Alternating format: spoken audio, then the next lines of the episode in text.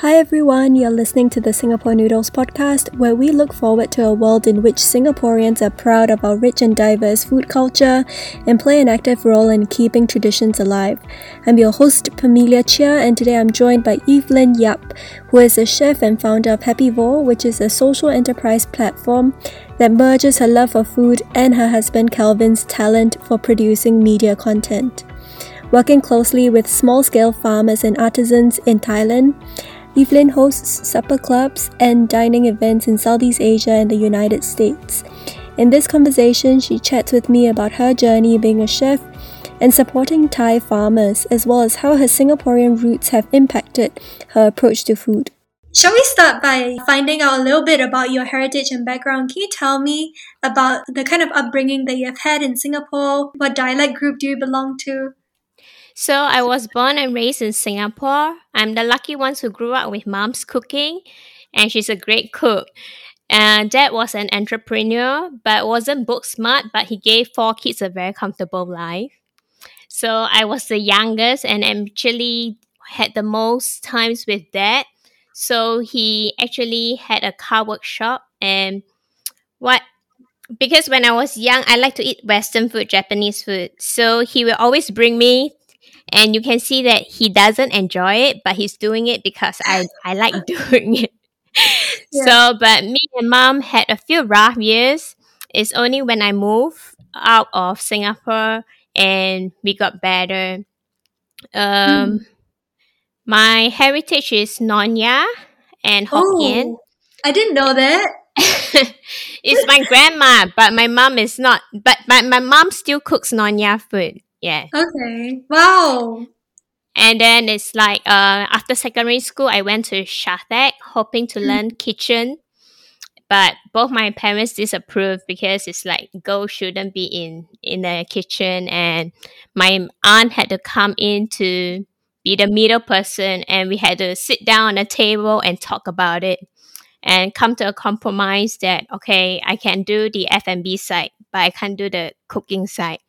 So I apprenticed at Hilton, and then after that, I was always sneaking into kitchen, sneaking into the chocolate rooms, and then after that, I did a couple of things like uh, in selling supplements in GNC, mm-hmm. selling wines. So. Mm-hmm. Looking back of what I have done, it's always the same industry: food, wine, service, and nutrition. Mm. Yeah. So, what were you doing at the Hilton? Hilton, I was just doing because um they sponsored me. I got the scholarship, so I was doing all the front. So we were doing like um lounge area, banquet area, and mm. yeah. Okay, and how did you eventually persuade your your family members to allow you to be a chef? I know that you became a chef at the age of thirty three. Is that right? Yeah, because I moved out in China. oh, so you moved you moved to China.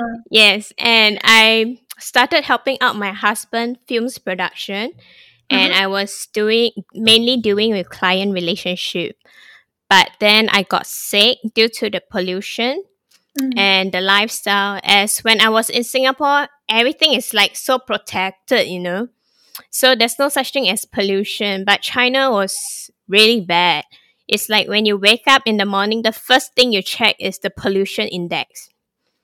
Oh my gosh. Yeah, Which part so, of China were you in? Beijing. I was in Beijing. Oh, okay. Yeah, so I was spending a lot of time in the doctors. Then it um I lost my taste bud at a point. Oh my gosh. Yeah, so we went to ENT but couldn't find out what was wrong. Mm-hmm. So I start um taking matters in my own hand. So I start cooking for myself.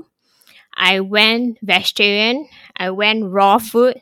I wow. totally, yeah, just went out 100%, quit smoking, quit drinking, went for one cold turkey. Oh my gosh, how was that? How was that like?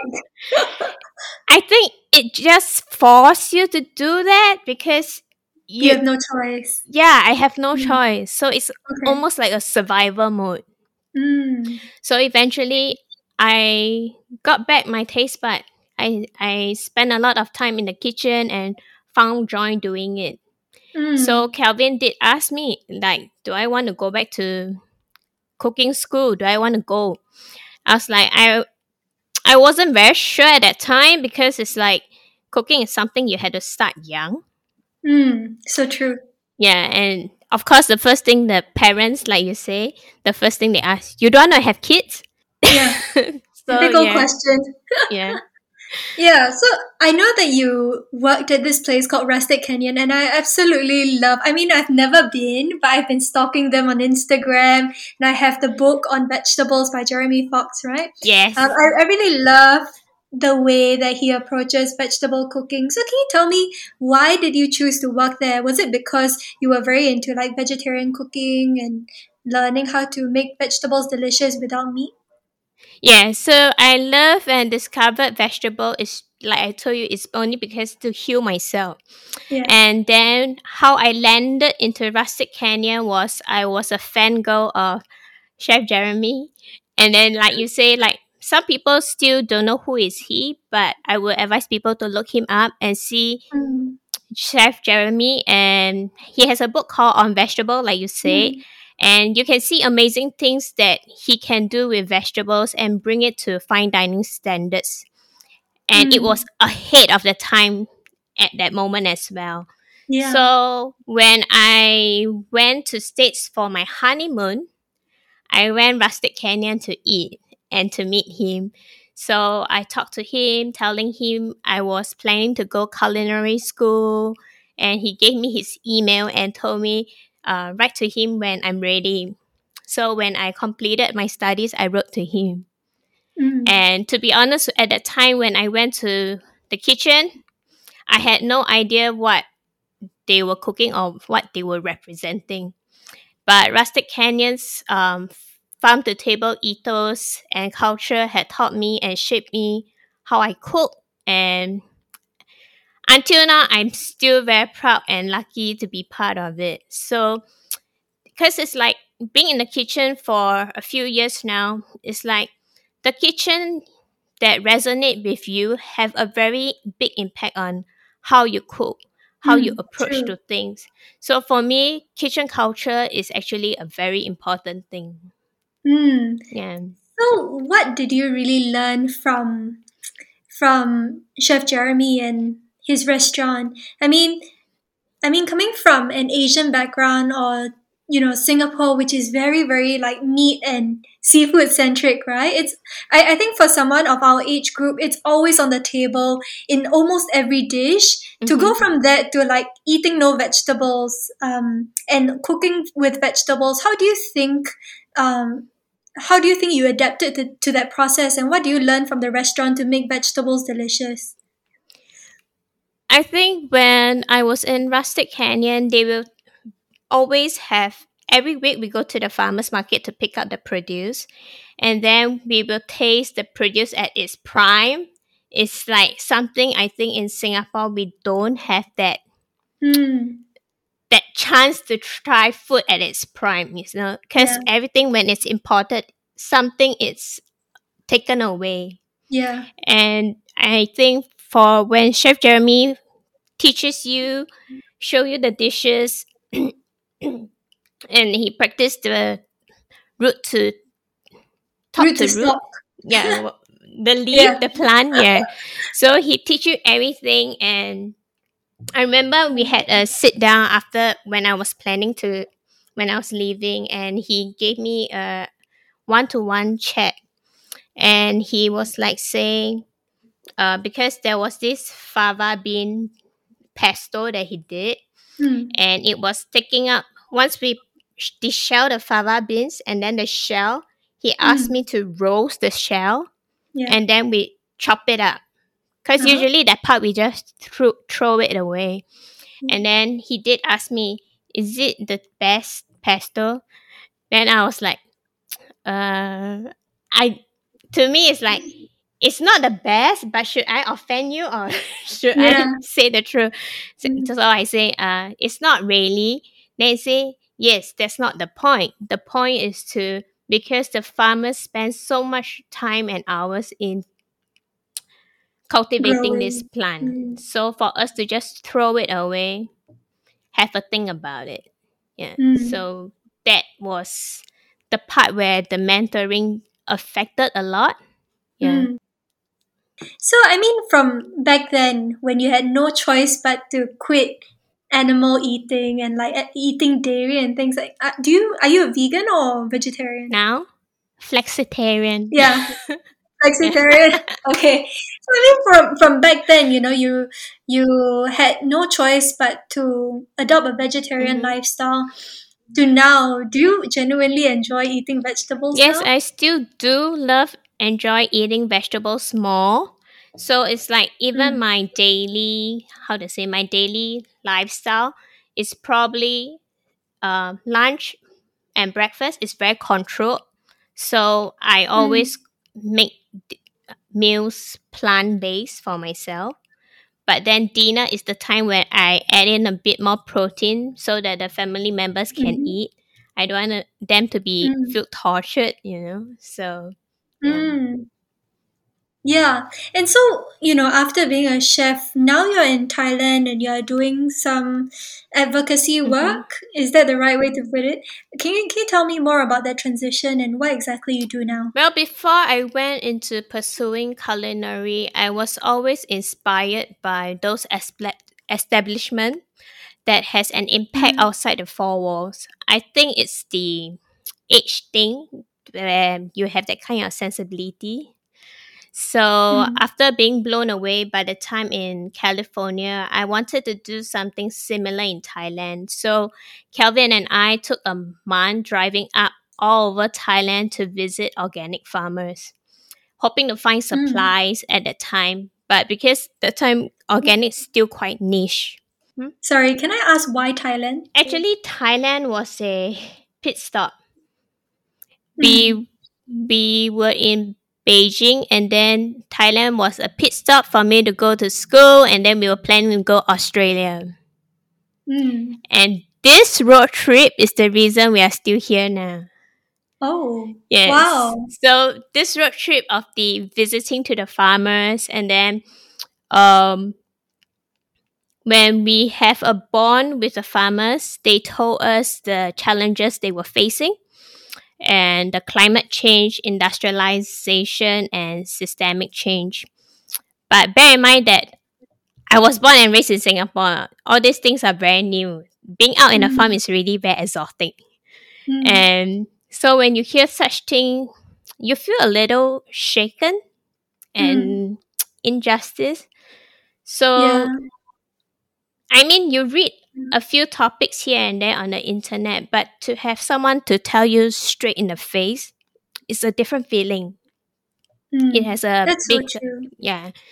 So and five years ago, it was pretty uncharted water topic. So the information combining with the skills of what Kelvin and I have. So we decided to do supper clubs. So we invite people to the table, tell them the stories of the farmers, talk about food waste, climate change. And for our, for a while, we were like the underground garage band, just doing Mm. our own thing. And we grew organically into the industry and cooking the food the way I want to cook. And also Mm. connecting to like minded chefs to join powers to support farmers as well. Mm. Yeah. So, what is the core mission of what you're doing right now? How how are you helping farmers? So right now what we have been able to do is we along the way we have managed to pull some small scale farmers to Michelin chefs. So they are getting Mhm. produced from them. And then we also did um we did a fundraising before an event where for to to repair the broken roof of a farm. So yeah, we are always trying to do little things one step at a time. Mm. And how has working so closely with farmers impacted you as a cook and as a chef? I think when you are so close to the source, it gives you different perspective and Mm. like I said, it's it's we are more sensitive towards it, you know. As in it's not just bag of rice. Yeah. but it's someone who has spent hours under the hot sun bending bags just to feed their family. So is it Mm. just a bag of rice? Or is Yeah. it something more? You know, after having moved to Thailand and having an intimate look at the way that some ingredients that we use back in Singapore, like gula melaka or mung beans, right, are produced, how how do you think? I mean, what was your response to that? I think I was like, holy shit. this, is this is so much more work than what I expect. And there is such a deeper meaning and insight to food itself. Because it's like Mm. something we consume every day, but we are Mm. so blind towards it because it's like, it's just, just walk and then we get it, it's done. So we don't Mm. think about the stories behind how is it actually derived from. That's why it's like Mm. I would suggest people to go get a pot, get some seeds, plant, and see if you have a new perspective from that. Mm, so true. So I I was looking at your Instagram and I realized that you champion a lot of regional ingredients that I think a lot of Singaporeans never ever cooked before, but is present at some of our markets. So things like cowslip flowers, right? So why why did you feel this need to share about um, about these kind of produce and shed light on it? I think to be honest, I never knew about all these vegetables as well when I was in. I only know about them when I moved to Thailand and went exploring into wet markets and visiting farmers. And sometimes they would just send me products from their farm and I learn from them.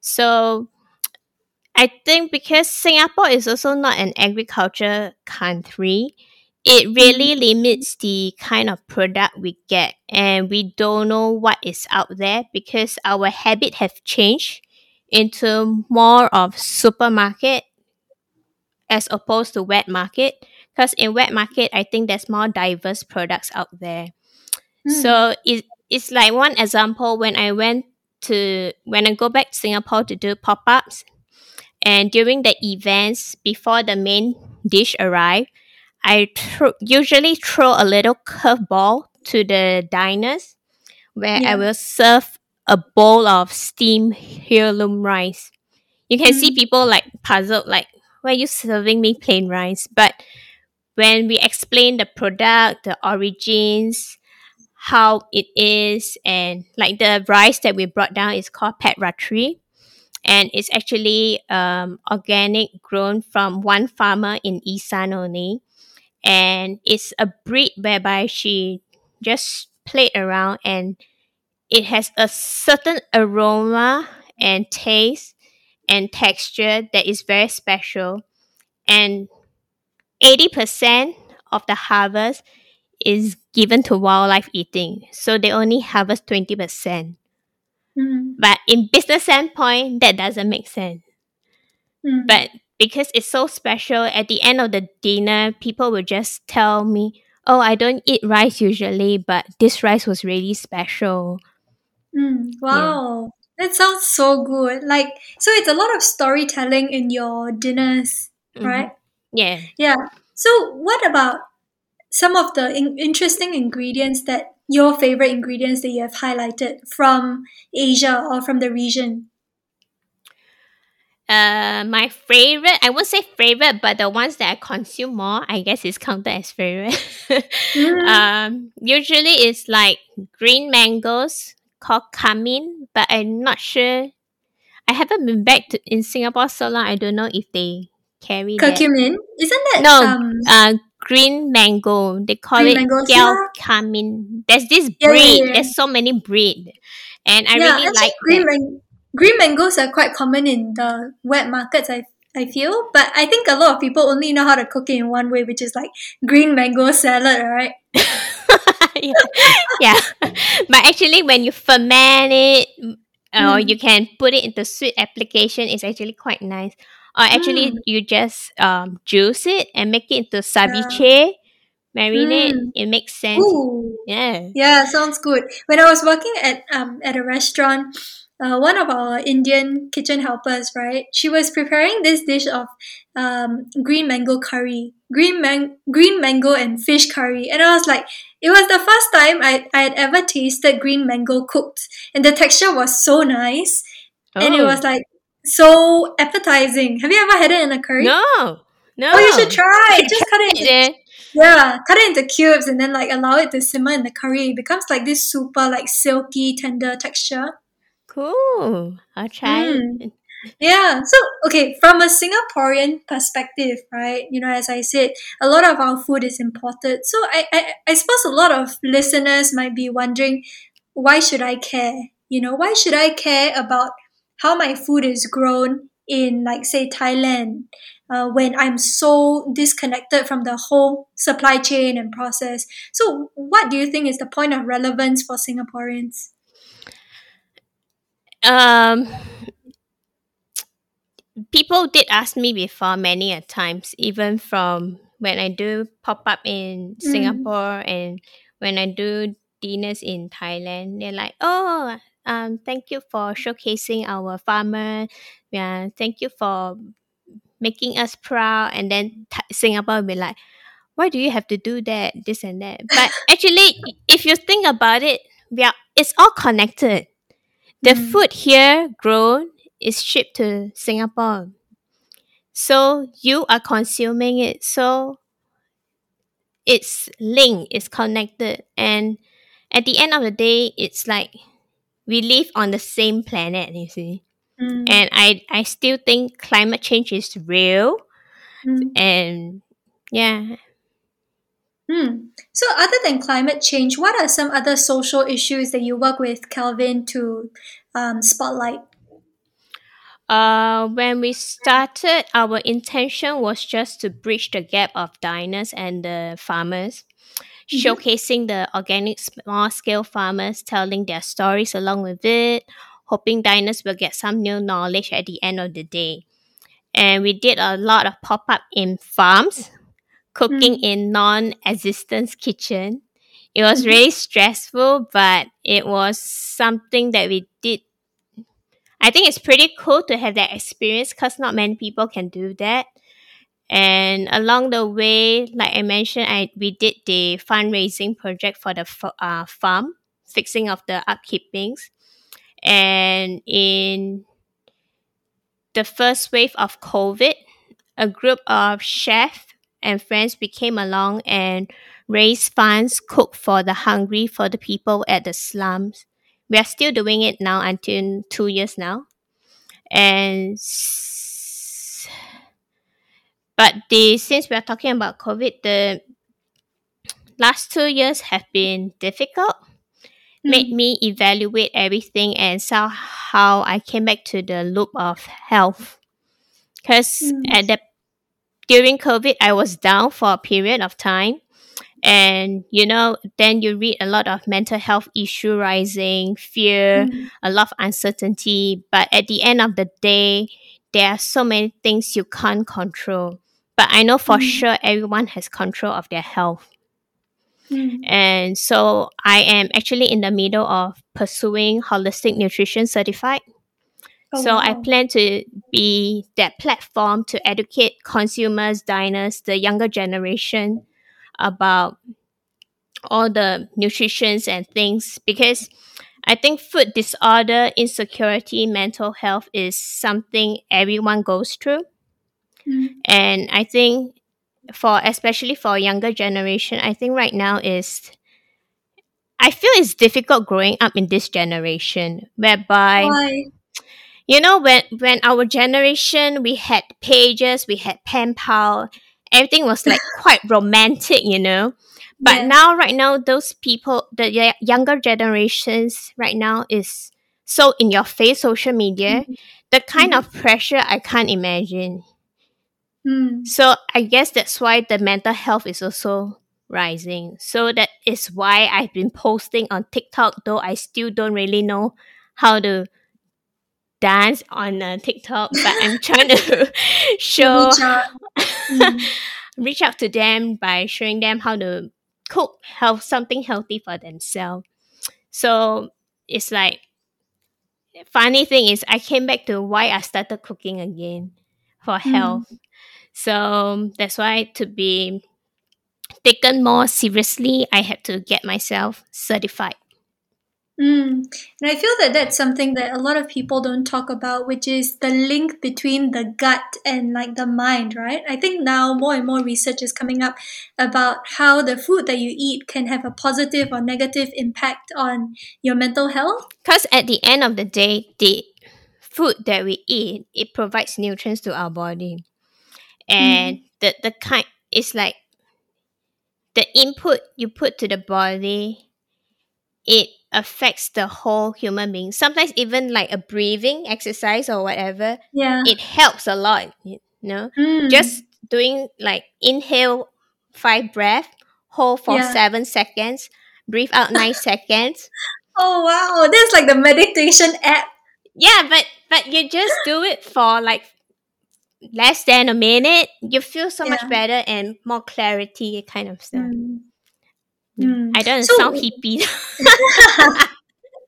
yeah, but from the perspective of mental health, right?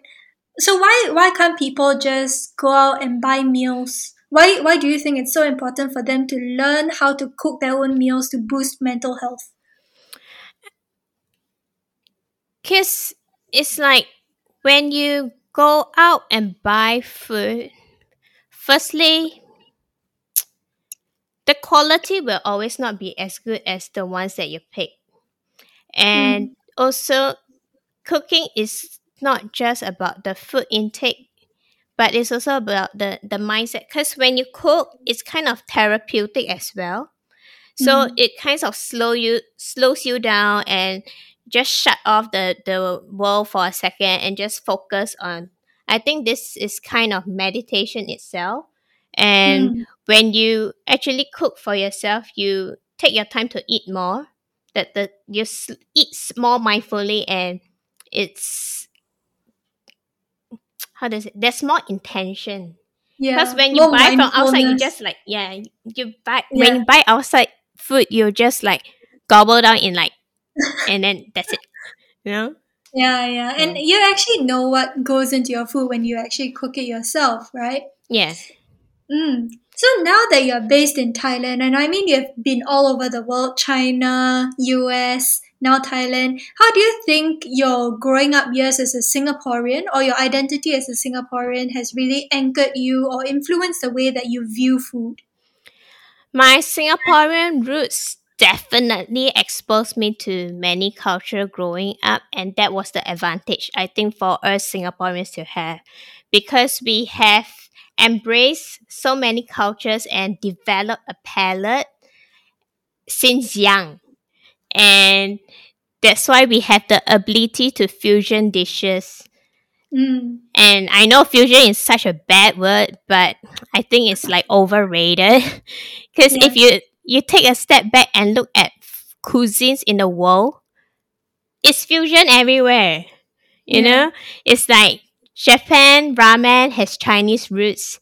Indian food over centuries, like different parts of Indian food have different fusion depending which part they are at. Same like Mm. Thailand, it's like there's Laos, there's Chinese, there's Indian influence. So Yeah. does that make fusion food bad? As long as it tastes good, no? At the end. Yeah, but a lot of Singaporean cooking is also very fusion, right? I mean, you have Yeah. like Hainanese cooking, which is like British and Chinese. And then like things like even laksa or, you know, any other national dish like chili crab. I don't know whether chili crab is. But um, yeah, things like satay bihun or things like yong tau fu. It's all a, a result of people mingling and putting their own spins on things. Mhm. Yeah, but I also noticed what you said because um so I'm not sure if you know, but currently I, I live rurally in, in Australia. Okay. And I realized that I I grew up assuming that everyone grew up with such diverse options for Mhm. food or like they grew up being adventurous. But now when I'm here and I chat with my friends, you know, I realize that what we have in Singapore is a real gift, you know, this diversity that we don't realize.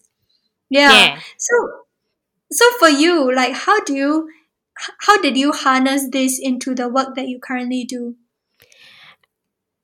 I think this became prominent as when I went into a career more and then I cook more because I don't usually cook Singapore food, but I use the influences and Mm. the because I live in China, the exposure of food is another level, and I draw different parts of places I've been and infuse them in a way whereby it makes sense. You see, and I Mm. think usually Asian have a more uh, sensitive palate. We are able to pick herb flavors more. I don't know why, or maybe I'm I don't know. Yeah. So can you give me some can you give our listeners some tips on how to make vegetables delicious from all of your experiences or like you know from your um your time in the restaurant maybe like what are some of your favorite ways to make vegetables taste good? I think for beginners for vegetarian food, invest in spice and herbs. Hmm. These will change your mind on how vegetables actually taste. Because actually, if you think about it, if you look at a piece of meat, you cook it, does it have more taste and flavor compared to a vegetable? Yes it does. Really? like a piece of meat has so much um, so much umami, right? Because vegetables are very watery, in my opinion. I mean, I never used to like vegetables. But And I always feel vegetables that have sweet notes, sweet notes, bitter notes. Yeah, true, true. But I always feel that because for me, right, I was a huge meat lover, and then after I started living in Australia, and like you, I, I was more aware of climate issues because of the bushfires and things like that, and so I started adopting a more vegetable centric diet. And uh, for the first few months, it was terrible. Like I was constantly hungry. I always never felt satisfied. Um, I kept craving for meat. And uh, I felt that vegetables really do need a lot of care compared to meat. Like, for example, if you have a piece of steak, you can just salt and pepper and sear it on both sides and it will be like so delicious. Mm-hmm. But for vegetables, I mean, you can also do it the same, like, you know, treat it like a piece of meat. But I do think that they need a lot of help with like textures and flavors. Yeah, that's for sure. Um, vegetables, you actually need to put a bit more effort to make it tasty. Yeah, So TLC. so that's why it's like spices all this comes into Mm. help to boost the flavors and also you won't get bored eating because i think for asian especially we always boil or stir fry Yeah. so it gets very boring with oyster Mm. sauce and fried onions as just I mean, how many? There's many ways you can eat vegetables, not just this way. You know. Yeah. Mm. So I think that's why people, from my knowledge, is people like vegetables if they are well prepared. And when sometimes people hear it's vegetarian food, they're like, ugh. It's because they always have bad experience with vegetarian restaurants and everything. So. Mm. So true. And also, I think in Singapore, we always think of vegetables as like a side dish, right? Rather Mm. than like the main thing. Um, so, how do you make vegetables the main star of, of your meals, you know, that you serve at your supper club?